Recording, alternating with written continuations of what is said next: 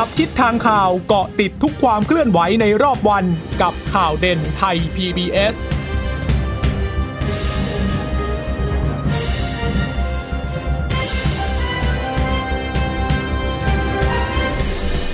สวัสดีค่ะ สวัสดีค่ะต้อนรับคุณผู้ฟังสู่ข่าวเด่นไทย PBS นะคะ เราพบกันเป็นประจำทุกวันจันทร์ถึงศุกร์ค่ะ บ่ายๆ แบบนี้ อัปเดตข้อมูลข่าวสารที่เกิดขึ้นในรอบวัน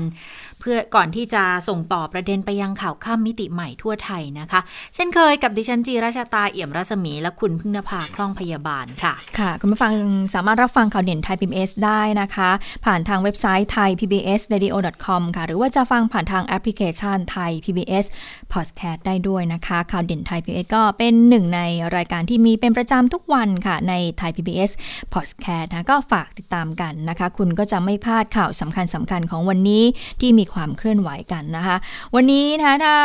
มีหลายเรื่องนะคะมีการประชุมคอรมอนะคะนายกก็ออกมาพูดหลายเรื่องเลยไม่ว่าจะเป็นเรื่องของคดีบอส เรื่องของการผลการประชุมคอรมอที่มีการจ้างงานนักศึกษานะคะเเรื่องของการแก้ไขรัฐธรรมนูญที่เมื่อช่วงวันหยุดที่ผ่านมาก็มีความเคลื่อนไหวจากสวกลุ่ม อิสระนะคะที่เขาเรียกตัวเองว่ากลุ่มอิสระเขาบอกว่าล่าสุดก็มีประมาณ 60 คน และกลุ่มนี้เนี่ยก็มีแนวทางเบื้องต้นนะคะก็คือเห็นด้วยกับการแก้ไขรัฐธรรมนูญ แต่ว่าเป็นการแก้ไขรัฐธรรมนูญเป็นรายมาตรานะยอมที่จะตัดอำนาจของตัวเองลง หรือที่สื่อเนี่ยเขาก็จะพาดหัวว่าปิดสวิตสวในการที่จะให้มีอำนาจในการโหวตเลือกนายกรัฐมนตรีนะคะ แต่ว่าสวกลุ่มนี้เนี่ย ไม่เห็นด้วยนะคะกับการตั้งสสรขึ้นมายกร่างรัฐธรรมนูญ เพราะมองว่าสสรเนี่ยมันถ้าตั้งขึ้นมาแล้วเนี่ยมันจะเป็นการเปลืองเวลา แล้วก็จะแก้ถึงไหนก็ไม่รู้นะคะ ก็เลยยังไม่มีการไม่มีแนวทางที่ชัดเจนในเรื่องนี้สักเท่าไหร่นักแล้วก็บอกว่าในช่วงบ่ายวันนี้นั้นจะมีการประชุมหารือกันค่ะค่ะ นี่ก็เป็นสิ่งที่เกิดขึ้นนะคะ คือคือช่วงเช้าเนี่ยทางกลุ่ม 60 สวเนี่ย เขาก็หารือกันละ เพราะว่าจริงๆเขานัดหมายกันตั้งแต่เมื่อวานใช่ไหมคะบอกว่ามีการสร้างเป็นลายกลุ่มขึ้นมานะคะ แล้วก็จับกลุ่มพูดคุยกัน อันนี้คือเป็นกลุ่มเป็นกลุ่มจริงๆเลยนะ เพราะว่าเป็นกลุ่มแบบในไลน์แลกเปลี่ยนกันนะคะ แลกเปลี่ยนข้อคิดเห็นกันอยู่ในไลน์นั้น 60 คน แล้วก็นัดหมายคุยกันเมื่อเช้านี้ค่ะสินาฬิกาเพราะว่าช่วงบ่ายเนี่ยมันมีการประชุมของอสวกันอยู่ด้วยนะคะสองของสมาชิกบุธิสภาก่อนที่จะมีการประชุมเนี่ย ผู้สื่อข่าวก็ไปสอบถามกันมาค่ะว่าความคิดเห็นของออสมาชิกในกลุ่ม 60 สวเนี่ยเป็นยังไงกันบ้าง คือนอกเหนือจากคุณกิติศักดิ์รัตนวราหะที่ดูเหมือนจะเป็นหน้าตาของกลุ่มสวกลุ่มนี้ก็คือเป็นเป็นคนที่ออกมาคอยให้ข่าวนะคะว่ามีความเคลื่อนไหวอะไรยังไง มีความเห็นเป็นแนวทางของทางกลุ่มเนี่ยเป็นยังไง ปรากฏว่าหนึ่งในนั้นก็จะมีคุณหญิงพรทิพย์โรจนสุนันคุณหญิงคุณหญิงหมอนะคะ ก็อยู่ในกลุ่มนี้ด้วยนะคะ ก็บอกบอก พูดถึงเรื่องนี้ด้วยเหมือนกัน ผู้สื่อข่าวของเราไปสอบถามมา ก็บอกว่าตั้งไลน์กลุ่มมาทำไม ก็บอกเป็นพื้นที่ในการพูดคุยแลกเปลี่ยนนะคะ ทุกคนก็มีความเห็นเป็นส่วนตัวในแต่ละคนได้ แก้ไม่แก้รัฐธรรมนูญเนี่ยคุณหญิงหมอมองว่าไม่ใช่เรื่องใหญ่ เพราะว่าอยู่ที่สาระของคนที่ขอแก้ แล้วก็ผลของการแก้มากกว่าว่าจะออกมาเป็นยังไง กระบวนการทำได้หลายรูปแบบนะคะ ในเรื่องที่จะแก้ไขรัฐธรรมนูญด้วยนะคะ ซึ่งทางคุณหญิงหมอบอกเนี่ยบอกว่าส่วนตัวเห็นว่าการตั้งสสรเนี่ย มาแก้รัฐธรรมนูญ คือมองว่าล่าช้า แล้วก็พอล่าช้าปุ๊บเนี่ยอาจจะถูกมองว่าเป็นการซื้อเวลาหรือเปล่าก็ไม่อยากให้มองเป็นเรื่องนี้ แต่ว่าถ้าแก้ไขเป็นรายมาตรา ทีนี้ก็ไม่รู้ว่าการขอแก้เนี่ยจะมากเกินไปกว่าที่มีการเสนอไหมส่วนตัวก็ออกตัวก่อนว่าก็ไม่ได้เป็นนักการเมืองนะ ก็เห็นว่าตัวบทบางบางส่วน อาจจะไม่ได้ช่วยอะไรกับสังคมมากนะคะ ไม่สามารถลดช่องว่างความเหลื่อมล้ำได้จากรัฐธรรมนูญด้วย ไปฟังเสียงของคุณหญิงพรทิพย์กันค่ะ ต้องบอกเลยว่าการเริ่มต้นเป็นเพราะว่าช่องทางที่เราจะคุยเฉพาะเรื่องรัฐธรรมนูญเนี่ยไม่มีนะคะ คือไม่ว่าเราจะเสนออย่างไรเนี่ย มันก็ไม่มีเวทีนะคะที่ที่จะเหมือนประธานหรือใครก็ได้ที่จะจัด แล้วจู่ๆมันก็มีคน นะคะ อยู่คนเดียวหรือจะกลุ่มหนึ่งก็ไม่ทราบ ที่คิดจะเปิดห้องอันนี้แยกขึ้นมา คือหมอเองเนี่ยหมอก็ยังไม่อยู่ในห้องใหญ่เลย เพราะว่าเราลำคาญคือเราเสนอเรื่องการพูดคุยแล้วคุณก็ไม่พูดคุยกันสักทีประมาณนั้นนะเพราะนั้นเนี่ยมันก็ไม่ใช่อะไรที่มีความหมายว่าทุกคนเห็นทางเดียวกันพอเปิดขึ้นมาปั๊บมันก็มีการพูดคุยคือหมอยังไม่ได้จิ้มคุยด้วยเลย ถ้าถามว่าทำไม คือเราก็ไม่คิดว่าที่มาของกลุ่มอันนี้มันจะช่วยอะไรได้ เขาเชิญเข้ามาก็เข้ามาดูว่าเขาทำอะไรกัน มันจึงไม่มีกลุ่ม นี้อยู่จริงนะคะ แล้วก็แต่มันเป็นพื้นที่ที่ได้พูดคุยกันแสดงตัวตนออกมาชัดๆค่ะค่ะค่ะก็คืออายอมรับว่าปัญหาแบบที่คุณหญิงหมอสะท้อนเนี่ย ก็หลาย ๆ คนก็เป็นนะเขามีกลุ่มกันก็อยากรู้ว่าในกลุ่มเขาคุยกันอะไรกันบ้าง แต่บางทีเข้าไปแล้วก็จับสาระอะไรไม่ถูกเพราะว่าไลน์เวลาคุยไลน์อะใครจะจะจะส่งความเห็นอะไรเข้ามามันก็ ขึ้นมาขึ้นมาได้ใช่ไหมคะอืมนี่ก็ไม่มีคนคอยเหมือนเป็นคนควบคุมเป็นเขาเรียกว่าเป็นเป็นเป็นประธานประธานการหารืออืมใช่ไหมดังนั้นก็เลยหลายคนก็เลือกที่จะมิ้วไป แต่ก็พออยากรู้ความเคลื่อนไหวก็ค่อยเปิดเข้ามาดูอืมว่าเขาคุยอะไรกันบ้าง ก็อาจจะเป็นอย่างนี้แหละ ก็อาจจะเป็นการสะท้อนเหมือนกันบอกว่า เออก็ก็ไม่รู้ว่ามีจริงหรือมีไม่จริงนะกลุ่ม 60 สวเพียงแต่ว่าเป็นการแลกเปลี่ยนกันในไลน์กรุ๊ปเท่านั้นแหละอืมดิฉันก็ตั้งข้อสังเกตหรืออย่างนี้คือเขาว่าเปิดมาเพื่อเพื่อคุยกันตรงนี้หรือเปล่า แล้วทีนี้คนที่เข้ามา 60 คนอาจจะมีประมาณ 60 คนนะ ซึ่งก็อาจจะไม่ได้เห็นด้วยทั้งหมดกับการแก้ไขรัฐธรรมนูญอืมเป็นรายมาตราค่ะแล้วก็ไปตัดอำนาจของเออสวในการเลือกนายกรัฐมนตรี แต่ถามว่าเออก็เข้ามาเข้ามาก่อน ทีนี้มันก็อาจจะเหมารวมว่าเป็นกลุ่มเอ่อ60 สว เป็นกลุ่มอิสระนะขึ้นมาเป็นกลุ่มล่าสุดที่ที่เห็นด้วยกับการแก้ไขรัฐธรรมนูญนะคะค่ะไปดูอีกท่านหนึ่งค่ะที่มีความเห็นในเรื่องนี้นะคะคือพลอากาศเอกอากนิตหมื่นสวัสดิ์นะคะ ก็บอกว่าไม่เห็นด้วยนะ ที่จะแก้ไขรัฐธรรมนูญมาตรา 256 เพื่อตั้งสสร ในการยกร่าง รัฐธรรมนูญทั้งฉบับ เพราะว่าถ้าไปดูสหรัฐอเมริกาก็มีรัฐธรรมนูญเพียงฉบับเดียว ไม่ดีตรงไหนก็แก้เป็นรายมาตราไป แต่สำหรับบ้านเราเนี่ย ถ้าแก้ไขอีกก็จะมีรัฐมนูญฉบับที่ 21 อีกนะ ฉะนั้นจึงไม่เห็นด้วยให้เขียนใหม่ทั้งฉบับ แต่เห็นด้วยที่จะมีการแก้ไขเป็นรายมาตรา ส่วนจะแก้ไขมาตราใดก็ต้องมาพูดคุยกันนะว่าจะแก้อะไรอย่างไร รวมถึงการยกเลิกมาตรา 272 ให้สวมีอำนาจในการเลือกนายกด้วย ทั้งหมดเนี่ยก็ขึ้นอยู่กับเสียงส่วนใหญ่ว่าเป็นไปในทิศทางใดนะคะสวท่านนี้นะคะยังบอกอีกว่าขณะนี้เนี่ยสวมีการจับกลุ่มประมาณ 4-5 กลุ่มแล้วค่ะ กลุ่มละประมาณ 40-50 คนเพื่อพูดคุยเกี่ยวกับการแก้ไขรัฐธรรมนูญ โดยบางคนก็อยู่หลายกลุ่ม แต่ตนนั้นไม่ได้อยู่ในกลุ่มเลยค่ะอืมเพราะฉะนั้นก็เอ่อเป็นไปอย่างที่เอ่อคุณหญิงหมอบอกนะคะว่า ก็คือมีหลายกลุ่มก็เข้ามาดูแหละว่ามันเป็นยังไงค่ะก็บอกว่าตอนนี้เนี่ยสวมี 250 คนใช่ไหมคะค่ะตอนนี้เนี่ยเสียงค่อนข้างที่จะแบบแบ่งออกเป็น 3 กลุ่มนะคะอืมคุณผู้ฟังคุณจิชตากลุ่มแรกก็คือกลุ่มที่สงวนค่ะค่ะคือกลุ่มนี้ก็คือว่า ยังสงวนท่าทีไว้ก่อนว่าจะแก้ไม่แก้ หรือว่าจะเห็นด้วยในเอ่อแก้ไขเป็นรายมาตราหรือว่าจะยกร่างทั้งฉบับ คือกลุ่มเนี้ยเขาบอกว่ามีเยอะมากเลย ยังสงวนความเห็นอยู่นะคะกลุ่มที่สองพร้อมเลย ยืนยันในการแก้ไขรัฐธรรมนูญที่ดิฉันเห็นหลักๆนะคะ แล้วก็ดิฉันก็คิดว่าคุณผู้ฟังก็คงจะเห็นเหมือนอย่างดิฉัน ก็อย่างเช่น อาจารย์วันชัยสอนสิริค่ะที่ก่อนหน้านี้ก็เอ่อออกมาพูดถึงเรื่องของเออที่ให้อำนาจสวในการเลือกนายก ซึ่งเอาจารย์วันชัยค่อนข้างที่จะเห็นด้วยในตอนนู้นนะคะ แต่ต่อมาเนี่ยตอนนี้อาจารย์วันชัยถ้าไปพูดคุย อาจารย์วันชัยอีกตอนนั้นจะบอกว่าสถานการณ์มันเปลี่ยนแปลงไปละ ตอนนี้ก็ยอมละให้มีการแก้ไขเป็นรายมาตราไม่จำเป็นที่สวต้องมีอำนาจในการเลือกนายกอีกแล้วนะคะ แล้วก็อีกท่านหนึ่งนะคะก็คือคุณคำนูนสิทธิสมาน คือคุณคำนูนเมื่อเช้าเราก็สัมภาษณ์ในรายการนะคะ ก็คือคุณคำนูนก็เห็นด้วยในการที่จะแก้ไขปิดอำนาจหรือว่า ตัดสวิตสวออกนะคะรวมถึงแก้ไขในเรื่องของออยกร่างสสรขึ้นมาใหม่เพื่อแก้ไขรัฐธรรมนูญด้วยนะคะ อันนี้ก็คือพร้อม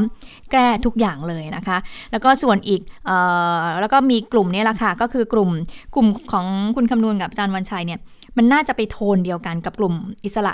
60 สวนี่แหละ ที่เห็นด้วยในการแก้ไขรัฐธรรมนูญ แต่ว่า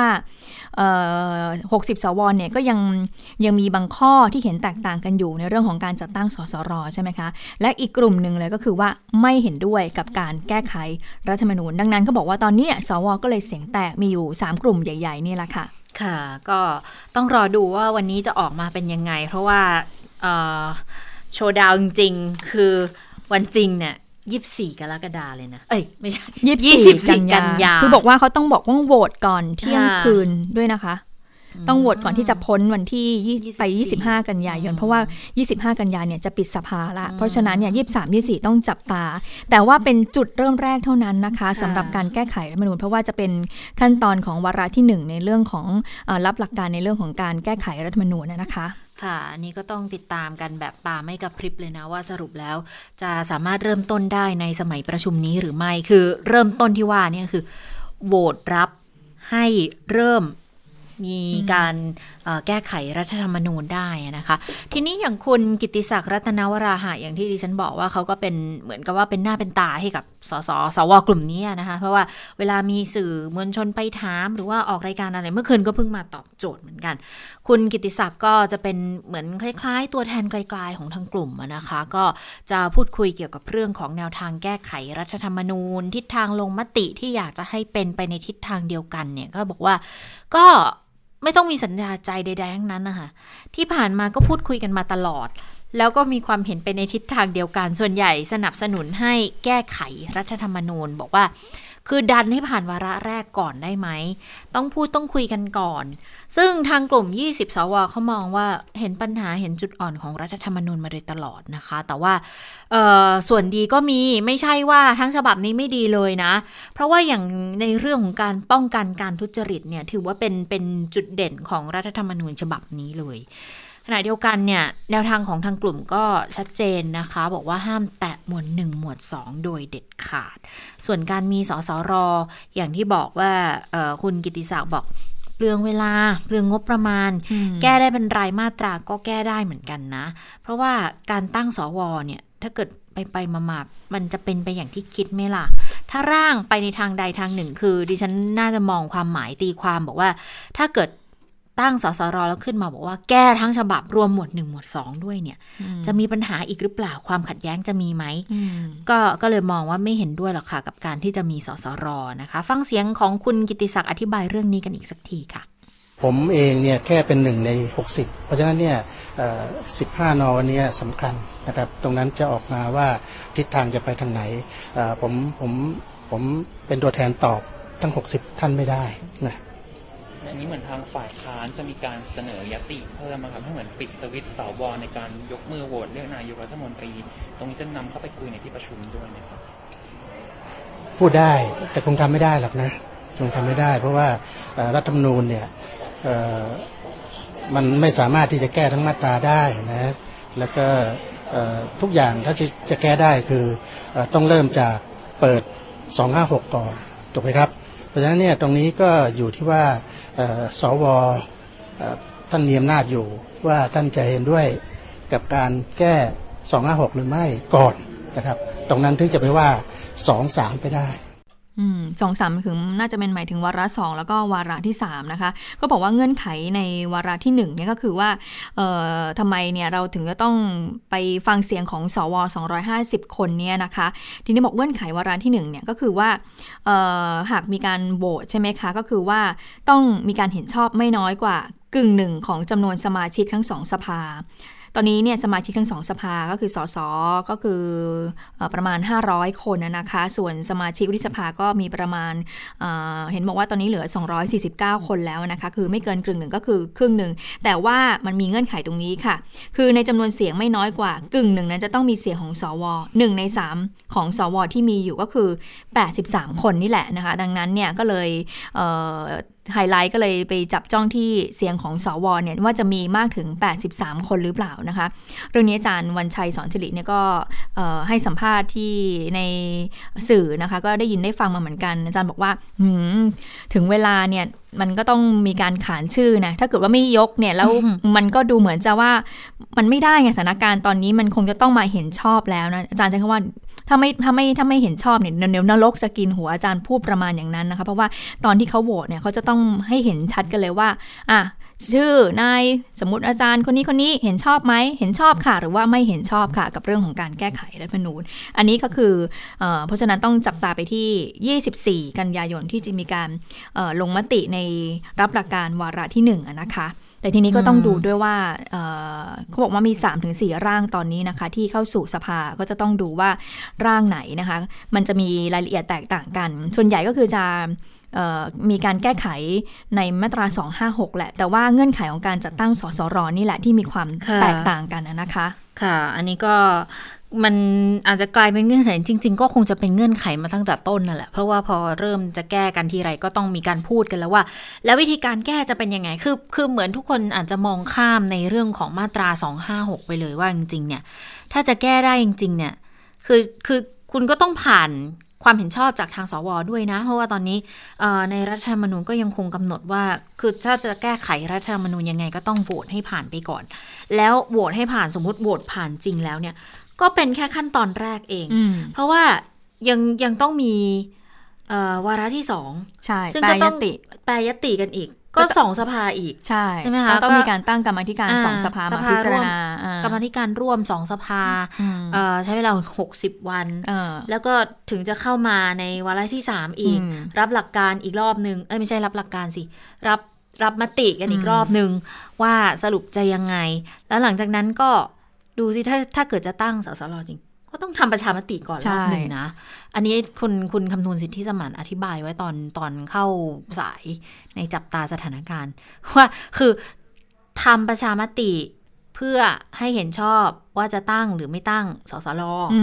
หนึ่งอันนั้นหนึ่งรอบอันนั้นหนึ่งรอบ พอเสร็จแล้วสมมุติอ่าผ่านให้มีสสรมาได้อ่าก็ต้องมาคุยกันอีกว่าสสรจะมายังไงมาจากการเลือกตั้ง ถ้าเกิดมาจากการเลือกตั้งจริง ก็ต้องเลือกตั้งสสรมาอีก เพื่อมาทำหน้าที่ในการร่างใช่ไหมคะในการยกร่างยกร่างเสร็จพอยกร่างเสร็จก็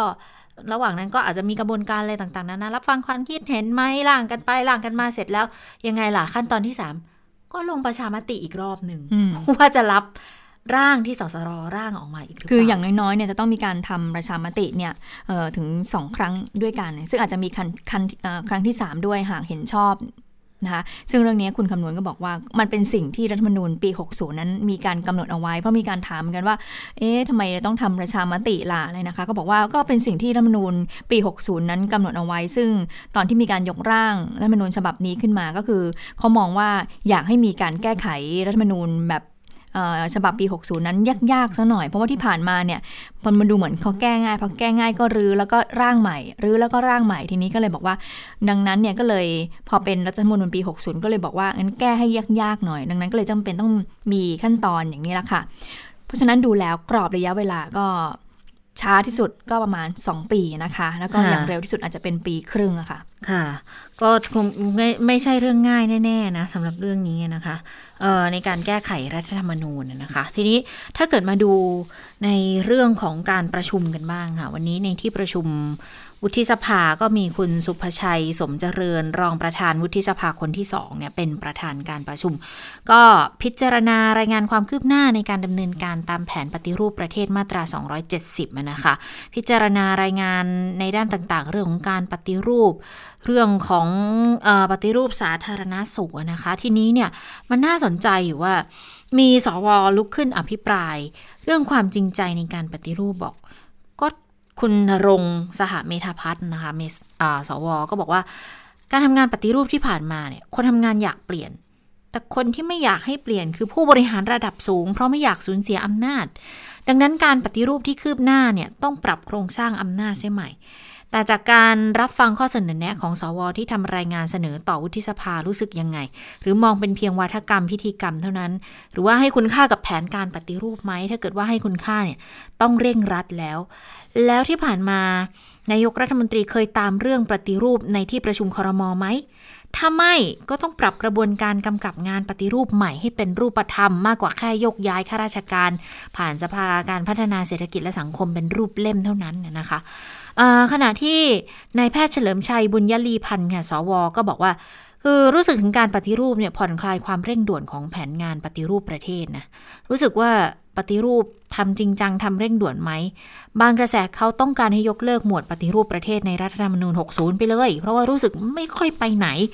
แต่งานปฏิรูปยังต้องการให้เกิดขึ้นค่ะ แต่ว่าคือไม่อยากให้เขียนไว้ในกลไกปัจจุบัน ก็เลยมีข้อเสนอต่องานปฏิรูป อันนี้จะเป็นเฉพาะด้านสาธารณาสุขอะไรอย่างเงี้ยนะคะ ก็มีข้อเสนอเหมือนกันเพียงแต่ว่า โดยองค์รวมมีการหยิบยกขึ้นมาว่า คือจริงใจจะปฏิรูปหรือเปล่าทำแล้วก็ไม่ค่อยจะคืบหน้ามันเหมือนเป็นพิธีกรรมอย่างนี้ก็ไม่ต้องใส่ไว้ในรัฐธรรมนูญก็ได้มิล่ะ เพราะว่าอย่าลืมว่าตอนออรับร่างรัฐธรรมนูญฉบับเนี้ยเหตุผลในการถามถามในช่วงของการลงประชามติว่าจะรับเพื่อขับเคลื่อนการปฏิรูปประเทศไหม อันนี้ก็เลยกลายเป็นคำถามสำคัญเหมือนกันว่า พอรับมาแล้วเนี่ยทำไงก็ดูแล้วไม่ค่อยจะคืบหน้าไปสักทีอืมแล้วแล้วยังจำเป็นที่จะต้องคง เรื่องนี้ไว้อยู่ไหม หรือว่าเรื่องของการย้อนกลับไปเรื่องของการทำประชามติในการรับรัฐธรรมนูญฉบับนี้เนี่ย ถือว่ามันมีความศักดิ์สิทธิ์อยู่ไหมล่ะ ในเมื่อเน้นการปฏิรูปแต่ปฏิรูปก็ไม่คืบหน้า แล้วพอคนจะขอแก้รัฐธรรมนูญ แต่ก็หยิบยกเอาเรื่องของการอ่าทำประชามติรับร่างรัฐธรรมนูญฉบับนี้ขึ้นมาเป็นเงื่อนไขที่จะแก้หรือไม่แก้ซะอีกนะ อันนี้น่าสนใจเหมือนกันนะคะ อืมอันนี้ก็เป็นเหตุผลสำคัญหนึ่งที่คุณคำนวณสิทธิสมานก็บอกเหมือนกันว่า การปฏิรูปประเทศที่มันล่าช้าออกมาเนี่ยก็เลยเป็นเหตุผลเหมือนกันที่ทำให้ตัวคุณคำนวณเองเนี่ยก็เลยมองว่าอะถ้ามีเสียงเรียกร้องมากก็เห็นด้วยกับการแก้ไขรัฐมนูญนะคะจะไปขวางประชาชนทำไมนะคะในการที่จะต้องไปลงมติออกเสียงในการแก้ไขรัฐธรรมนูญนี้นะคะ ไปดูอีกเสียงหนึ่งที่ออกมาพูดถึงสวหลังจากที่กลุ่มสวอิสระเนี่ยประมาณ 60 คนนั้นได้ออกมาเคลื่อนไหวในการแก้ไขรัฐมนูญนะคะ คุณปรินาไกรคุปค่ะ ซึ่งเป็นสสราชบุรีพักพลังประชารัฐก็ได้ออกมาโพสต์เฟซบุ๊กนะคะ พูดถึงสวที่ออกมาเคลื่อนไหวนะคะ ก็บอกว่า อืมดิฉันขออนุญาตอ่านตามที่คุณปรินาได้โพสต์นะคะคุณปรินาเขาบอกว่าสวที่ออกมาเคลื่อนไหว ยังไม่กระดากละอายคิดว่าเคลื่อนไหวแล้วหรอเอาใจกระแสคนบางกลุ่มที่เขาไม่เห็นด้วย ใช้ตรกกะแบบไม่มียาง ว่าถ้าไม่เลือกนายกแล้วคุณคือชอบทำไปต่อได้ สามารถนั่งเก้าอี้สวได้อย่างสง่าคือทำเป็นไม่รู้ที่มาของตัวเอง คือพูดถึงกลุ่มสวที่ออกมาเคลื่อนไหวนะคะ ถ้าวันนั้นพูดแบบนี้เนี่ยจะปิดสวิตช์พวกคุณยังจะมีหน้าเข้าสภาไหมตอนนั้นไม่พูดสักคำถ้าคุณคิดว่าสวไม่ควรเลือกนายกตอนนั้น แล้วเข้ามาทำไม จะแซงทำเป็นไม่รู้ก็ไม่ได้นะ ทั้งที่ตนเองนั้นมาจากรัฐธรรมนูญฉบับนี้ ซึ่งคุณปรินาพูดแรงกว่านี้ดิฉันขออนุญาตไม่อ่านละกันนะคะ ค่ะอันนี่ก็เป็นอีกหนึ่งความคิดเห็นที่มีต่อเรื่องของการแก้ไขรัฐธรรมนูญนะคะ จริง ๆ ระยะหลังนี้คุณปรินาก็เริ่มกลับมามีเอ่อ ความเคลื่อนไหวผ่านสื่ออีกแล้วนะคะ หลังจากที่ทางปปชก็รับเรื่องที่จะตรวจสอบกรณีการแจ้งบัญชีทรัพย์สินอันเป็นเท็จ แล้วก็การครอบครองที่ดินไม่ถูกต้องตามกฎหมายด้วยนะคะ ส่วนการประชุมคอรมอวันนี้มีหลายเรื่องหลายประเด็นที่ต้องพูดเหมือนกันนะคะ แล้วก็วันนี้ค่ะพลเอกประยุทธ์จันโอชานายกรัฐมนตรีก็แถลงหลังประชุมคอรมอนะคะบอกว่า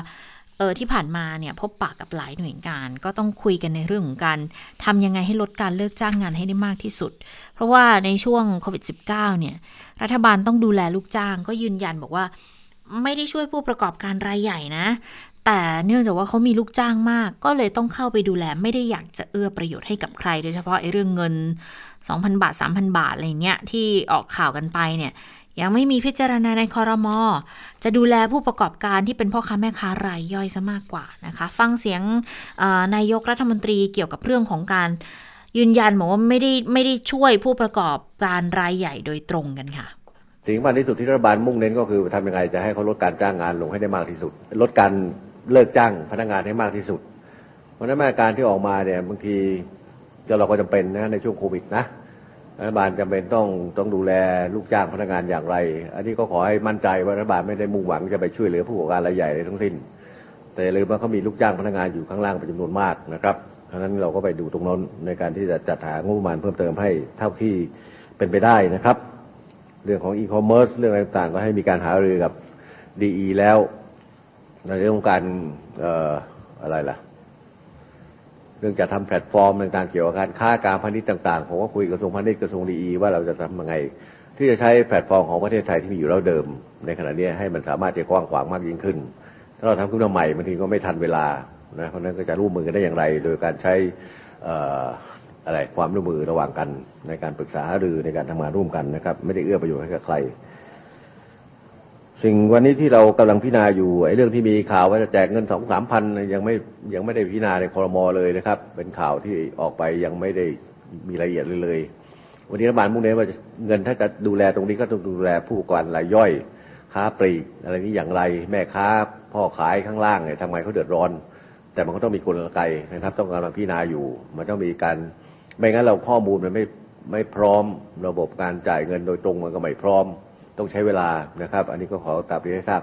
แต่ยืนยันว่าไม่ได้นิ่งนอนใจนะครับ ในการที่จะให้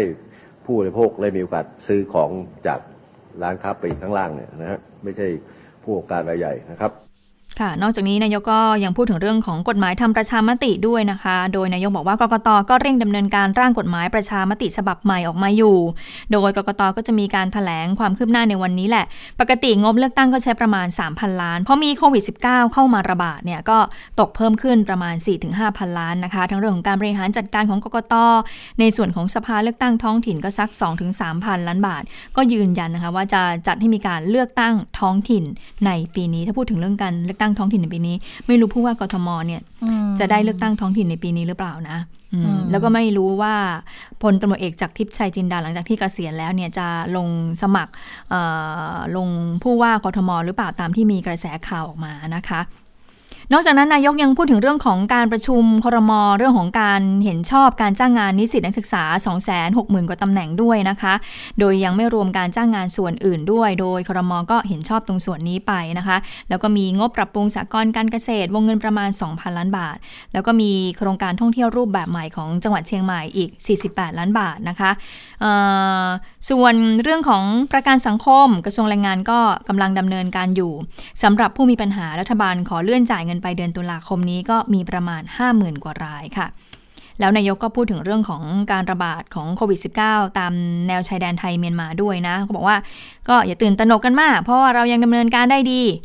ขณะที่วันหยุดรัฐบาลก็จะหาช่วงวันหยุดให้มีมากขึ้นเขาบอกว่า 4-5 วันที่ผ่านมาที่มีวันหยุดเนี่ยก็เห็นได้ว่ามีการท่องเที่ยวในประเทศนั้นเกิดขึ้น ถึงแม้จะยังไม่ดีเท่าเดิม แต่ก็ช่วยต่อลมหายใจได้นะคะ ส่วนเรื่องของการชุมนุมใครพูดอะไรมาก็ไปหาคนนั้นการชุมนุมหากไม่รุนแรงก็ว่ากันไป แค่3ามสี่บรรทัดนี่นายกก็พูดหลายเรื่องนะคะ คุณชะตาอืม อืมค่ะอะส่วนคดีที่สำคัญเลยคดีบอสอืมอยู่วิทยานายกว่ายังไงบ้างนะคะ พอนายกพูดถึงเรื่องนี้นายกก็บอกเลยว่า โอ้ยผมอะรับไม่ได้จริง ๆ นะคะ กับเรื่องของคดีบอสอยู่วิทยาไปฟังเสียงของนายกกันค่ะ ผมยืนยันแล้วผมรับไม่ได้ เรื่องบอสเนี่ย แล้วผมให้มีกรรมการออกมาได้มีการตรวจสอบมาชั้นต้น เดี๋ยวข้อมูลต่างๆครั้นี้ผมได้ให้อาจารย์วิทุแล้วผมก็ได้คุยกับทางปปทแล้วเอาข้อมูลทั้งหมดไปสังคายนามาสังเคราะห์ออกมาแล้วเดี๋ยวเขาจะเรียกคนโน้นคนนี้มาอะไรมาจะเปิดเผยตอนนั้นแหละ ไม่ต้องกลัวหรอกจะปิดได้ไง ปิดไม่ได้จะใครเกี่ยวข้องตรงไหนก็ต้องออกมาหมดอะเดี๋ยวปปทเขาต้องรวบรวมผู้จัดการก่อนนะจ๊ะอันนี้เราไปพูดเองก่อนมันก็ดูไม่ค่อยดีมั้งนะเพราะผมเป็นรัฐบาลไงผมเป็นนายกไงไปก้าวเกี่ยวเรื่องยุติธรรมมากๆมันไม่ดี ให้หน่วยงานที่เกี่ยวข้องเขาเปิดไปเพราะผมอำนวยความสะดวกให้เขาดำเนินการได้อยู่แล้ว โอเคไหมล่ะ นะ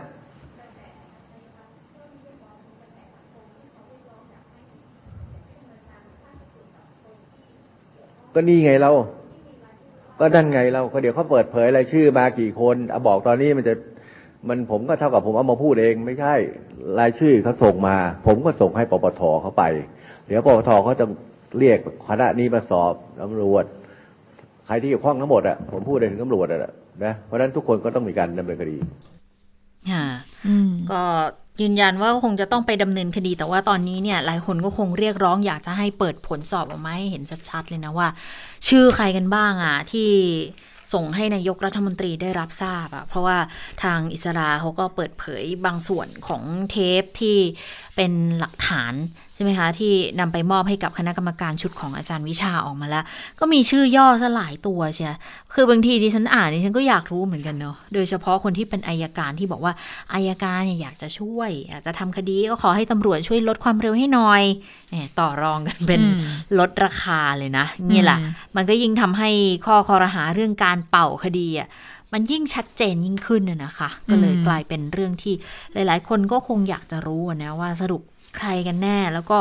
คงไม่เป็นมวยล้มอะอยากจะให้มีคนที่น่าจะต้องเออรับผิดชอบ เพราะว่ามันส่งผลสะเทือนต่อคดีความเอ่อเรื่องของกระบวนการยุติธรรมในประเทศ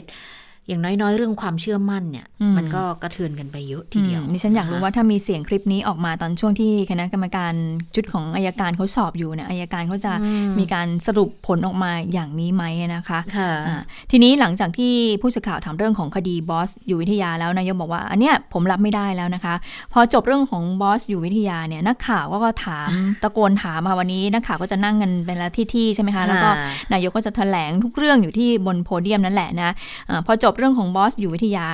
มีนักข่าวท่านหนึ่งก็บอกว่า แล้วกระแสข่าวลือการทำปฏิวัติรัฐประหารในช่วงที่กองทัพบกมีการเคลื่อนย้ายกำลังพลล่ะคะ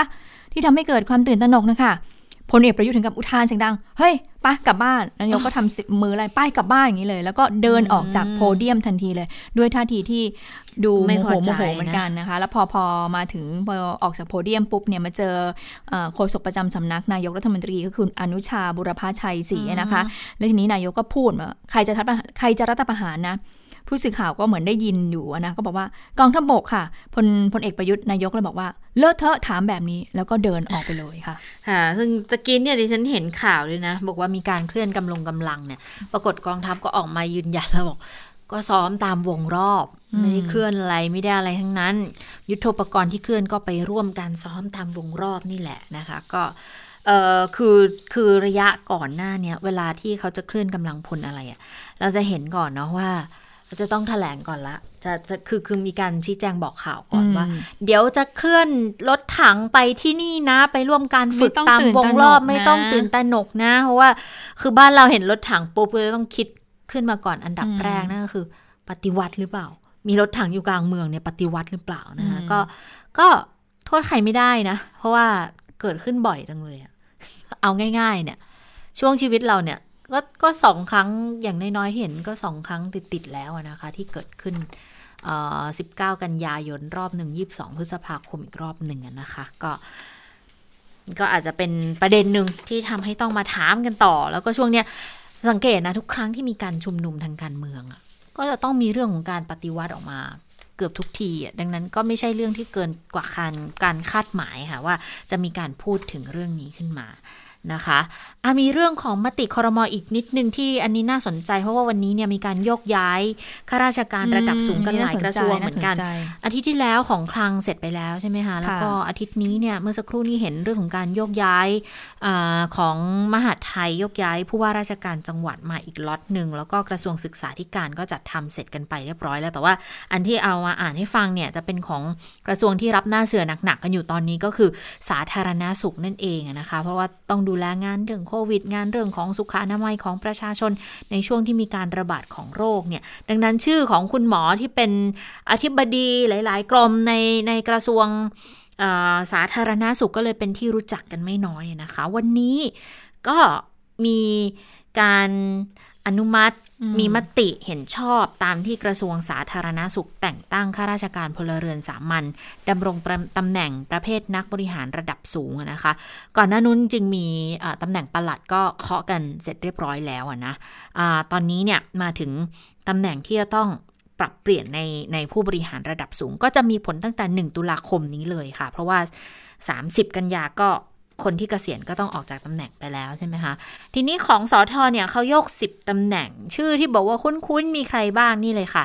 อันดับแรกนะคะ แพทย์หญิงพันธ์พิมลวิปุลากรอธิบดีกรมอนามัยค่ะ ก็แถลงข่าวกันอยู่บ่อยๆ เห็นหน้าเห็นตากันอยู่บ่อยๆนะคะ ก็จะไปอ่าดำรงตำแหน่งอธิบดีกรมสุขภาพสุขภาพจิต เพราะว่าอธิบดีกรมสุขภาพจิตขึ้นเป็นปลัดใช่ไหมอืมอ่าคุณหมออะไรนะวงระจิตอะ เกียรติภูมิวอ่างศ์เกียรจิติตภูมิวงวงละจิตขึ้นไปเป็นปลัดอ่าที่บดี เอ้ยไม่ใช่ปลัดกระทรปวงลัดสาธารณสุขกระทรวงสาธารณสุขแล้วนะคะ ดังนั้นที่บก็ดีคืกอรมแทนก็นายแพทย์ก็สุขุมว่างอืมอ่า ก็ว่างลงเพราะในายแพทย์สุขุมก็เดี๋ยวเกษียณละค่ะคุณคุณหมอพันธ์พิมลก็มานั่ง สุขภาพจิตแทน ทีนี้คนหนึ่งที่เห็นกันบ่อยอืแน่มๆแล้วก็หน้าที่โดยตรงเลยล่ะ ในการทำงานตรงโควิดเนี่ย คุณหมอสุวรรณชัยวัฒนายิ่งเจริญชัยนะคะอธิบดีกรมควบคุมโรค ก็โยกไปอยู่อนามัยแทนคุณหมอพันธ์พิมลอืค่ะมดูเหมือนจะสลับสลับอืมคือมันมันเป็นวงรอบของเขาด้วยแหละนะคะแล้วก็เอ่ออีกท่านหนึ่งค่ะ คุณหมอโอภาสการกวินพงศ์อธิบดีกรมวิทยาศาสตร์การแพทย์ค่ะอืมไปเป็นอธิบดีกรมควบคุมโรคแทน คุณหมอคนนี้ก็ณหมอแถลงบ่อยๆแถลงเกี่ยวกับบ่อยเหมืเรื่ออนงกันของวิธีก็นั่งกันเป็นแผงเอออยู่ตรงนี้แหละ ตอนนี้ RT-PCR เอ่อทำยังไงอุปกรณ์การแพทย์การตระเตรียมพร้อมไหมยังไงพร้อมไหมอืมห้องห้องทดลองเป็นยังไงมีกี่แลบกี่แลบแล้วนะคะ ก็จะได้เห็นกันอยู่เสมอๆอีกท่านหนึ่งคุณหมอสุภกิจสิริลักษณ์ค่ะอืมตอนนี้อยู่รองปลัดกระทรวงก็จะไปเป็นอ่าตำดำรงตำแหน่งที่กรมวิทยาศาสตร์การแพทย์แทนทีนี้นายแพทย์สุภกิจก็ต้องมาดูแลเรื่องของเตรียมพร้อมอุปกรณ์ทางการแพทย์ค่ะเพื่อเออรองรับโควิด -19 แล้วแหละนะคะค่ะคุณหมออัมพร เบญจพลพิทักษ์ค่ะ ผู้ตรวจกระทรวงตอนนี้มาลงเป็นอธิบดีกรมการแพทย์แผนไทยและการแพทย์ทางเลือกแทนละ คุณหมอนรงค์สายวงศ์รองปลัดนะคะตำอ่าก็ยังคงตำแหน่งเดิมแต่ว่าเอ่อ ให้โยกไปดูกลุ่มภารกิจด้านการพัฒนาการแพทย์ด้วยนะคะ คุณหมอยงยศธรรมวุฒิค่ะเเดิมเนี่ยก็เป็นรองปลัดสาธารณาสุขก็ยังคงตำแหน่งเดิมอยู่นะ ก็ไป ดูงานด้านพัฒนาการสาธารณาสุขด้วย คุณหมอสุรวิเศษศักดิ์ผู้ตรวจราชการกระทรวงสาธารณาสุขดำรงตำแหน่งรองปลัดแทนค่ะด้านด้านบริหารนะคะ แล้วก็คุณหมอธงชัย กีรติหัตยากร ผู้ตรวจราชการกระทรวงสาธารณาสุข ก็ให้ดำรงตำแหน่งรองปลัดกระทรวงสาธารณาสุข กลุ่มภารกิจด้านสนับสนุนบริการสุขภาพแทน ทีนี้ชื่อนี้คุ้นมาก คุ้นมาก ๆ นะคะ เจอหน้ากันเกือบจะทุกวี่ทุกวันเลยในช่วงแรก ๆ คุณหมอทวีสินวิษณุโยธินค่ะปัจจุบันตำแหน่งจริง ๆ ก็คือสาธารณาสุขนิเทศ ประเภทวิชาการระดับทรงคุณวุฒินะคะ ก็จะขึ้นเป็น ผู้ตรวจราชการกระทรวงสาธารณาสุขแทน ค่ะอืมก็เป็นชื่อที่เราคุ้นหูคุ้นชินกันนะคะ ในช่วงของการระบาดของโควิด -19 นะคะะทีนี้มาดูเรื่องของสารเคมีการเกษตรก็เเป็นประเด็นขึ้นมาหลังจากที่มีความเคลื่อนไหวของกลุ่มเกษตรกรบางกลุ่มเนี่ยที่ไปเเรียกร้องกับนายเฉลิมชัยศรีอ่อนรัฐมนตรีว่าการกระทรวงเกษตรและสหกรณ์มีการส่งหนังสือให้นะบอกว่าขอให้มีการยกเลิกการแบน3สารพิษนี้นะคะ ทีนี้พอข่าวนี้ปรากฏออกมาเนี่ยก็เลยมีการมองกันว่า แล้วอย่างนี้เนี่ยทางพรรคประชาธิปัตย์และพรรคภูมิใจไทยเนี่ยยังโอเคกันอยู่ไหมเพราะว่าทางพรรคภูมิใจไทยเนี่ยซึ่งก็มีรัฐมนตรีช่วยนะคะ ก็ออกมาคัดค้านในเรื่องนี้นะคะ คุณอนุทินเนี่ยก็ดูแลกระทรวงสาธารณสุขก็ยืนยันมาโดยตลอดว่าคัดค้านการใช้สามสารเคมีเกษตรนี้นะคะ ซึ่งล่าสุดค่ะวันนี้คุณราเมศรัตนชเวงโฆษกประชาธิปัตย์ก็กล่าวถึงกรณีนี้นะคะ บอกว่าตอนนี้เนี่ยมีการพยายามที่จะบิดเบือนข้อเท็จจริง ในสื่อสังคมออนไลน์ ด้วยการนำข้อข้อมูลที่เป็นเท็จเนี่ยมากล่าวหานายเฉลิมชัยศรีอ่อนนะคะ ซึ่งไม่เป็นความจริงเลยเหตุเพราะว่ามีผู้ร้องเรียนเนี่ยยื่นหนังสือผ่านคุณเฉลิมชัย เพื่อให้ส่งหนังสือต่อไปยังคณะกรรมการวัตถุอันตราย โดยคุณราเมศก็บอกว่าคุณเฉลิมชัยเนี่ยไม่ได้มีอำนาจในการพิจารณากระบวนการบิดเบือนเนี่ยเลวร้ายที่สุดเลย แล้วก็ได้มีการชี้แจงไปแล้วนะคะ แล้วก็ที่เลวร้ายกว่านั้นคือมีการโจมตีผ่านบทความของสื่อออนไลน์ด้วยนะคะ ที่ใช้ชื่อว่าเปิด เปิดวอสารพิษเกษตรยกใหม่นะคะ ก็เป็นการเผยแพร่บทความนี้เมื่อสัปดาห์ที่ผ่านมา โดยกล่าวหาว่าคุณเฉลิมชัยเนี่ย ปกป้องผลประโยชน์ให้กับทุนข้ามชาติ จะเอาสารพิษกลับคืนมากำลังคิดที่จะถอนทุนตุนสเสบียงเอาไว้นะคะ คุณราเมศก็บอกว่าเป็นการกล่าวหาที่เลวร้ายที่สุดเลยนะคะ แล้วก็บอกด้วยว่าคุณเฉลิมชัยเนี่ยยืนยันมาตลอดนะว่าไม่เคยหาประโยชน์จากเรื่องดังกล่าว ไม่ต้องถอนทุนใด ๆ เลย เพราะว่าไม่ได้ใช้ทุนในการเข้ามาทำงานทางการเมือง ประชาธิปัตย์เนี่ยอยู่ภายใต้กฎหมายพักการเมืองที่ให้ทุกคนเนี่ยมีส่วนร่วมโดยการบริจาค จึงไม่จำเป็นที่จะต้องคิดหาทุนโดยด้วยวิธีการนี้นะคะ เหมือนที่ผู้เขียนบทความนั้นกล่าวหาค่ะอันนี้ทางประชาธิปัตย์เขาก็ว่าอย่างนี้นะคะ แต่ว่าตลอดที่มีข่าวเนี่ยปรากฏว่าทางกระทรวงสาธารณสุขคุณอนุทินเองนะคะ แล้วก็พรรคภูมิใจไทยดูเหมือนว่าจะออกมาแถลงยืนยันตลอดนะคะ คุณจะชะตาคุณผู้ฟังคะว่าตัวเองเนี่ยไม่ได้ ไม่ได้สนับสนุนในเรื่องของการใช้สารสารพิษนี้นะคะ วันนี้ก็เป็นอีกครั้งค่ะที่วันนี้เนี่ยมีการตั้งโต๊ะแถลงเรื่องนี้นะคะ มีความชัดเจนกันทีเดียวนะคะ ในเรื่องของไม่เห็นด้วยกับการใช้สามสารเคมีการเกษตรนี้ ไปฟังเสียงของคุณอนุทินกันค่ะ ในความเป็นกระทรวงสาธารณสุขนะครับกระทรวงกระทรวงสาธารณสุขคำนึงถึงสุขภาพของพี่น้องประชาชนเป็นสิ่งที่สำคัญที่สุดนะครับ ไม่สามารถที่จะนำในเรื่องของเศรษฐกิจของรายได้นะครับมาเป็นข้อพิจารณาเพื่อมีการผ่อนปลนลดหย่อนนะครับสิ่งที่จะเป็นอันตรายต่อพี่น้องประชาชนอืมนะคะอันนี้ก็ยืนยันอีกครั้งหนึ่งนะคะว่าเเห็นด้วยกับการแบนสามสารเคมีเกษตรเนี่ยนะคะค่ะทีนี้ไปเรื่องของโควิด -19 ดีไหมคะค่ะ เรื่องของโควิด -19 เนี่ยวันนี้ ขอไปที่อธิบดีกรมควบคุมโรคก่อน ตอนนี้ยังเป็นอธิบดีกรมควบคุมโรคอยู่สำหรับคุณหมอสุวรรณชัยวัฒนายิ่งเจริญชัยนะคะ ก็ได้พูดถึงกรณีที่มีรายงานบอกว่ามีชายชาวเกาหลีใต้เนี่ยเขาติดเชื้อโคโรนาหลังจากที่กลับจากไทยเมื่อวันที่ 4 กันยายน 63 ที่ผ่านมา ทางกรมขอให้ควมข้อมูลอย่างนี้นะคะ บอกว่าหลังได้รับรายงานเรื่องนี้แล้วเนี่ยกรมควบคุมโรคก็ประสานไปยังจุดประสานงานกฎอนามัยระหว่างประเทศ หรือว่า IHR National Focal Point ของเกาหลีใต้แล้วเพื่อสอบสวนโรคนะคะ จะได้ตรวจสอบรายละเอียดเพิ่มเติม เบื้องต้นเนี่ยพบว่าคนที่เดินทางจากไทยไปเกาหลีใต้ ตรวจพบการติดเชื้อโควิดดังกล่าวเนี่ยเป็นชายสัญชาติเกาหลีอายุ 54 ปีค่ะ เดินทางจากไทยไปเกาหลีใต้เมื่อวันที่ 4 กันยา ผ่านทางสายการบิน Korean Air นะคะ จากสนามบินนานาชาติอินชอน แล้วก็นั่งรถไปที่ศูนย์สุขภาพทรงทันที่ เขาใช้เป็นที่ตรวจคนที่เดินทางมาจากต่างประเทศค่ะ ก็ไปตรวจหาด้วยวิธี RT-PCR นะคะ จากนั้นก็ขึ้นรถพยาบาลไปที่บ้านเพื่อแยกกักตัว แล้วพอวันที่ 5 เนี่ย โรงพยาบาลสวอปมาเสร็จก็ทราบผลว่ามีผลเป็นบวก ก็ต้องไปกักตัวที่ไปรักษาที่ผู้ป่วยที่อันซองนะคะประวัติในประเทศไทยเนี่ยปรากฏว่าชายคนนี้เขาเดินทางเข้าประเทศไทยมาตั้งแต่วันที่ 16 มีนาคมแล้ว อาศัยอยู่ที่เขตวังทองหลังวังทองหลางกรุงเทพค่ะ ส่วนรายละเอียดอื่น ๆ ตอนนี้อยู่ระหว่างตรวจสอบจากหน่วยงานที่เกี่ยวข้องในประเทศ แล้วก็ประวัติการเดินทางด้วย อย่างสถานทูตเกาหลีใต้ประจำประเทศไทยสำนักงงานตรวจคนเข้าเมืองเมืองทองธานีนะคะ แล้วก็จะมีที่ห้างสรรพสินค้า มีการใช้ระบบขนส่งมวลชนด้วยนะคะทางทีมปฏิบัติการสอบสวนควบคุมโรคของกรมควบคุมโรคร่วมกับสำนักอนามัยกรุงเทพมหานคร แล้วหน่วยงานที่เกี่ยวข้องเนี่ยเขาก็จะต้องเร่งดำเนินการสอบสวนโรค และตรวจสอบรายละเอียดต่างๆ โดยเร็ว ถ้ามีความคืบหน้าเดี๋ยวจะต้องแจ้งให้ประชาชนทราบต่อไปนะคะ ก็บอกว่าก็ยืนยันว่าทำตามหลักสากลในการป้องกันควบคุมโรคตามกฎอนามัยระหว่างประเทศนะคะ ก็คือทุกประเทศที่พบสิ่งที่เป็นโรคระบาดเนี่ยเขาต้องแจ้ง ถึงกันแล้ว แล้วจะต้องมีระบบความร่วมมือ มีการแลกเปลี่ยนข้อมูลระหว่างประเทศด้วย ประชาชนก็จะได้ติดตามตรวจสอบได้ด้วยนะคะ ก็หน่วยงานเขาจะได้ติดตามตรวจสอบได้ ในกรณีที่เกิดการติดเชื้อแบบนี้เนี่ยเขาจะได้สอบสวนป้องกันโรคได้อย่างรวดเร็วทันทีที่ทราบข่าว ก็ขอให้มั่นใจนะคะ เพียงแต่ทีนี้เนี่ย มันก็เป็นข้อสงสัยเหมือนกันนะคะ เพราะว่าอย่างที่เราทราบบอกว่า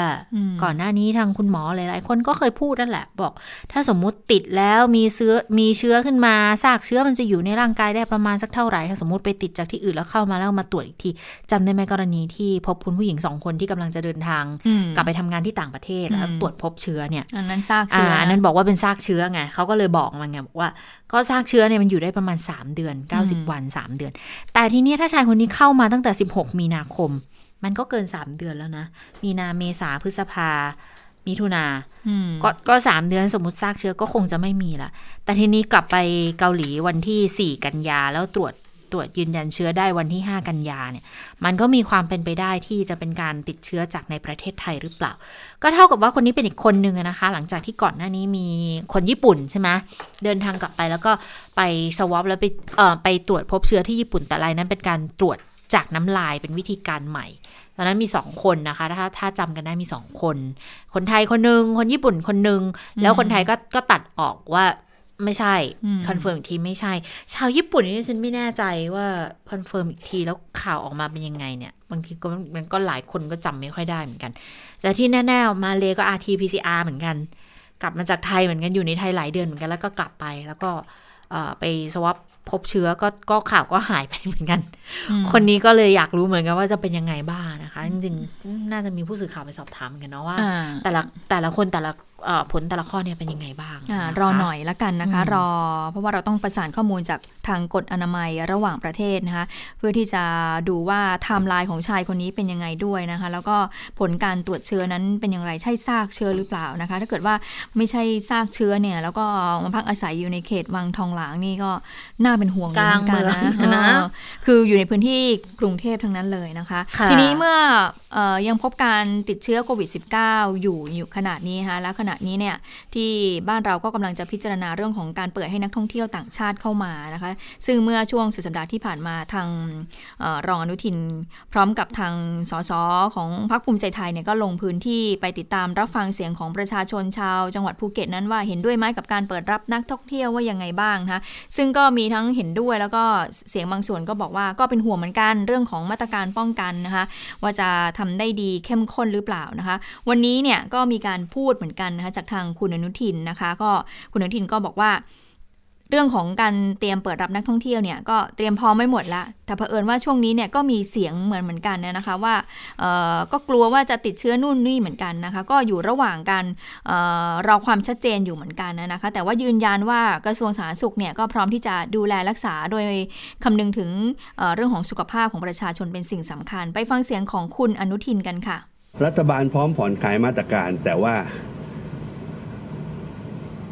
มีเสียงต่อต้านมา ซึ่ง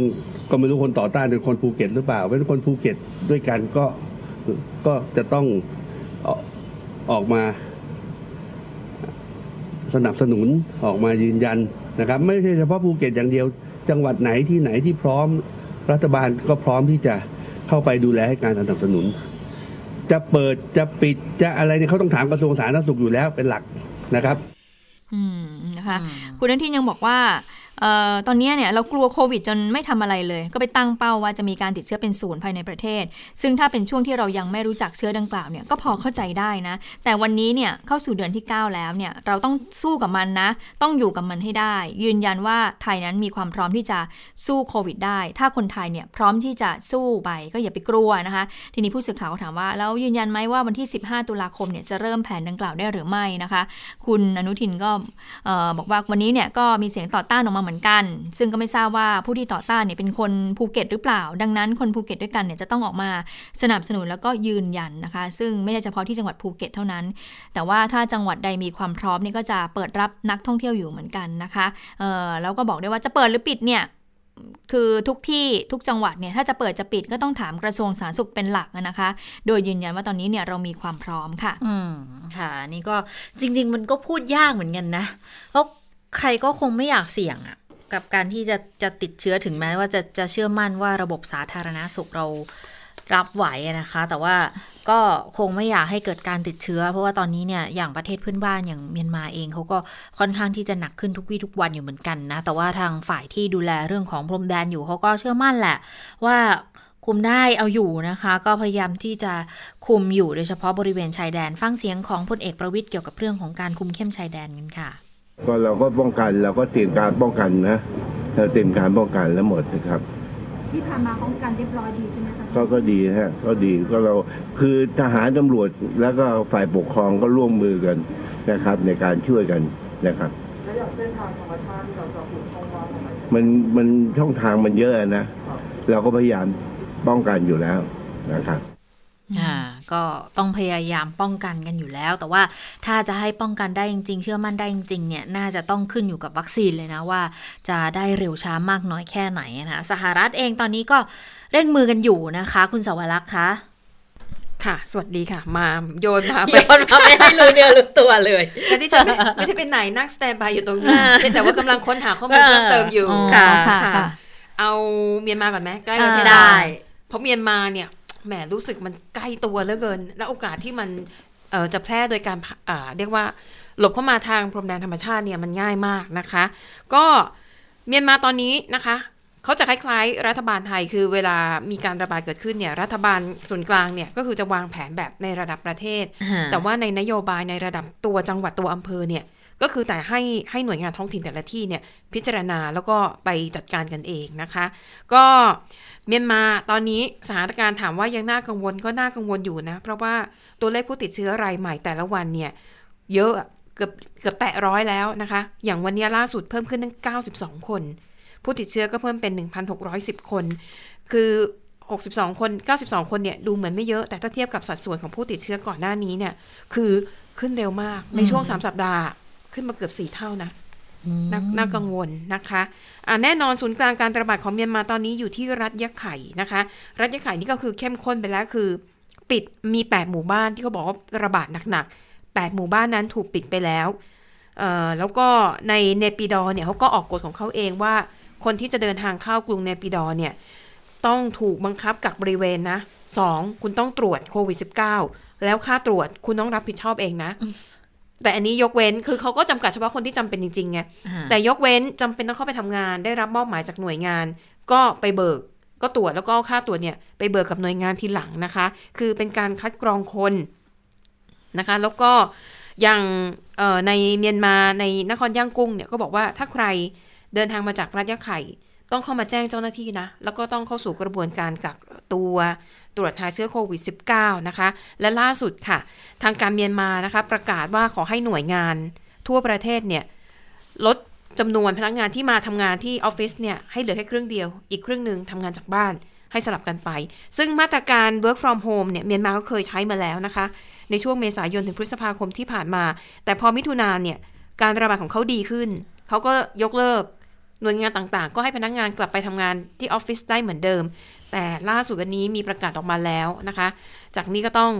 เริ่มปรับรูปแบบการทำงาน ไปใช้ระบบ work from home อีกครั้งหนึ่ง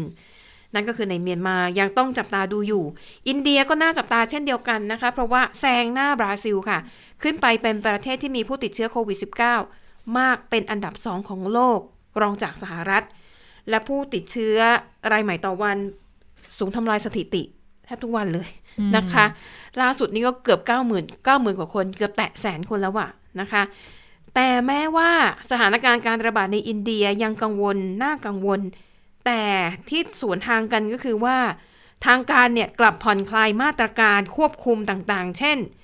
เปิดบริการรถไฟใต้ดินในกรุงนิวเดลีอีกครั้ง แล้วก็หลายๆ รัฐนะคะเเหตุผลก็เพราะว่าเศรษฐกิจมันแย่มากนะคะ ก็เลยต้องยอมเปิดเมืองนะคะเอ่อเอ่อ แลกกับเรียกว่าอะไร คือไม่ให้เศรษฐกิจมันย่ำแย่ไปกว่านี้นะคะ แต่เขาบอกว่ายกเว้นพื้นที่ที่มีความเสี่ยงสูงจริง ๆ เนี่ยพื้นที่เหล่านั้นยังคงใช้มาตรการปิดเมืองอยู่นะคะ และปัญหาที่อินเดียเจอตอนนี้คือว่ามีโรงพยาบาลหลายแห่งค่ะ คนไข้ล้นโรงพยาบาลไปแล้วนะคะตัวเลขผู้ติดเชื้อรายใหม่ล่าสุดเนี่ย9802 คน เดี๋ยวต้องรอประกาศว่าของใหม่ล่าสุดเนี่ยจะขึ้นมาเป็นอย่างไร ส่วนที่สหรัฐอเมริกานะคะ ทรัมป์ โดนัลด์ทรัมป์เนี่ย ก็เอาเรื่องโควิด วัคซีนโควิด -19 มาใช้หาเสียงอีกแล้วนะคะ หลายคนก็มองเป็นอย่างนั้น เพราะอย่างที่ทราบกันดีว่าการพัฒนาวัคซีนที่ปลอดภัยและมีประสิทธิภาพ มันต้องใช้เวลาในการทดสอบนานเป็นปี แต่อเมริกาเนี่ยเขาพยายามเรียกว่าใช้ทางลัดคือตัดขั้นตอนเนี่ยให้ได้มากที่สุด ในขณะเดียวกันก็ต้องรับประกันคุณภาพ และความปลอดภัยด้วยนะคะ ตอนแรกคาดกันว่าต้นปีเนี่ยยังเร็วสุดน่าจะใช้ได้ แต่ล่าสุดทรัมป์ออกมาบอกว่า เดี๋ยวเถอะปลายเดือนตุลาคมนี้เนี่ยไม่แน่อาจจะได้วัคซีนใช้ก่อนนะสำหรับชาวอเมริกันนะคะ หลายคนมองว่าทำไมมันต้องเป็นตัวเลขก่อนอสิ้นเดือนตุลาคม เพราะใกล้เลือกตั้งไงเขาเลือกตั้ง3พฤศจิกายน ถ้าวัคซีนออกมาปลายเดือนตุลาคมจริง ทรัมป์ก็อาจจะใช้จังหวะนี้ ดึงคะแนนเสียงให้ตัวเองได้มากขึ้นนะคะ แต่ ก็อย่าไปเชื่อทั้งหมด เพราะว่านี่คือคำพูดของนักการเมืองที่ใกล้เลือกตั้งนะคะ ไม่ได้ออกมาจากหน่วยงานด้านสาธารณาสุขนะคะ นอกจากนี้ค่ะทรัมป์นะคะก็ยังไปกก็ยังเป็นประเด็นนะคะที่เรียกว่าทำให้มีการชิงคะแนนนิยมกัน อย่างโจไบเดนนะคะตัวแทนจากพรรคเดโมแครตที่เป็นคู่แข่งของทรัมป์เนี่ยก็ออกมาโจมตีทรัมป์บอกว่าเนี่ยการที่ทรัมป์ออกมาพูดแล้วก็ใช้เรื่องของวัคซีนมาหาเสียงเนี่ย มันอาจจะทำให้คนบางส่วนเนี่ยรู้สึกไม่ไว้วางใจว่าวัคซีนมีประสิทธิภาพจริงหรือเปล่านะคะ แล้วก็มองว่าการพูดการจาของทรัมป์เนี่ยอาจจะทำให้ประเทศเเสียหายหนักกว่าเดิม และที่สำคัญที่เขาวิจารณ์กันมาก ๆ ก็คือว่าทรัมป์เนี่ยใช้ทำเนียบขาว แล้วก็ใช้โอกาสในฐานะที่เป็นประธานาธิบดีเนี่ยไปใช้เป็นการหาเสียงส่วนตัว ซึ่งหลายคนก็มองว่าไม่เหมาะสมนะคะ เพราะว่า จะแข่งขันกันระหว่างพรรคก็แข่งขันไป แต่ว่าไม่ควรดึงเอาการเมืองหรือว่าดึงเอาสถานที่ราชการเนี่ยมาใช้ในการหาเสียง แต่ทรัมป์ทำแบบนี้อย่างน้อยสองครั้งแล้วนะที่เห็น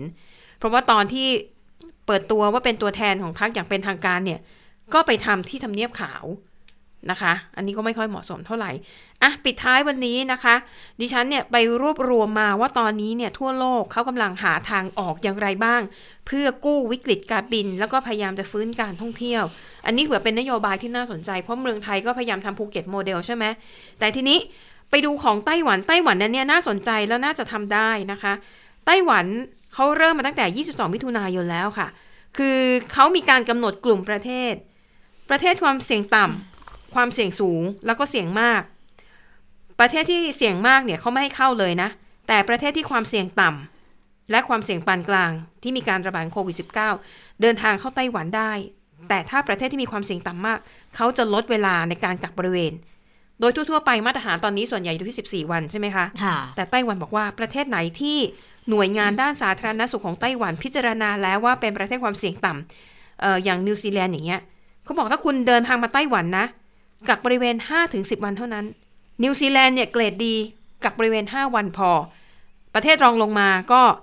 เอ่ออาจจะเต็มที่ก็แค่ 10 วันนะคะ ก็เพื่อลดเวลาในการกักบริเวณนะคะ แล้วเริ่มไปแล้ว 22 มิถุนายน แล้วกลุ่มที่เขาเน้นกลุ่มแรกเนี่ยไม่ใช่นักท่องเที่ยวทั่วไปนะ แต่ว่าเป็นคนที่ต้องการเดินทางเพื่อมาทำธุรกิจ คนที่มีธุระจำเป็นจริง ๆ นะคะค่ะอันนี้ก็เป็นนโยบายที่เขาพยายามจะ ทำให้คนเนี่ยเดินทางได้มากขึ้น แต่ก็มีการดูแลเรื่องความปลอดภัยด้วย สิงคโปร์เนี่ยเพิ่งเริ่มไปหมาดๆหนึ่งกันยาหนึ่งกันยายนที่ผ่านมานี่เอง ก็คือลดการกักบริเวณจากประเทศที่มีความเสี่ยงต่ำเช่นกัน อย่างสิงคโปร์เนี่ยเขามองว่าไต้หวันมาเก๊าออสเตรเลีย มาเลเซียจีนและเวียดนาม มีความเสี่ยงต่ำถ้าบินมาสิงคโปร์กักบริเวณแค่ 7 วันพอนะคะ แต่เขาก็จะมีมาตรการอื่นๆ ควบคู่กันด้วยเช่น คุณต้อง โหลดแอปพลิเคชันที่ทำให้ทางการสามารถติดตามตัวคุณได้ตลอดว่า คุณไปไหนมาไหนบ้างช่วงระหว่างที่เดินทางอยู่ในสิงคโปร์นะคะ แต่อย่างที่ไต้หวันนี่เขาบอกคุณต้องรายงานสุขภาพทุกวันนะ ตรวจไข้ทุกวันแล้วก็ต้องรายงานเขาเป็นเวลา 21 วัน ช่วงที่อยู่ในไต้หวันนะคะ ทั้งหมดนี้ก็คือมาตรการส่วนหนึ่งของหลาย ๆ ประเทศที่กำลังเฟ้นหากันเลยว่า จะทำอย่างไรให้ธุรกิจการบิน ให้ธุรกิจการท่องเที่ยวเนี่ยมันค่อย ๆ ฟื้นกลับมาได้ในภาวะที่เรายังไม่มีวัคซีนโควิด -19 ก็ ข่าวข้ามวันนี้นะคะ ก็จะมีรายละเอียดเต็ม ๆ มาให้ชมกันคุณผู้ฟังสามารถติดตามชมได้ค่ะ ค่ะ และทั้งหมดก็คือข่าวเด่นไทย PBS วันนี้นะคะ เราทั้ง 3 คนลาไปก่อน สวัสดีค่ะ สวัสดีค่ะ สวัสดีค่ะ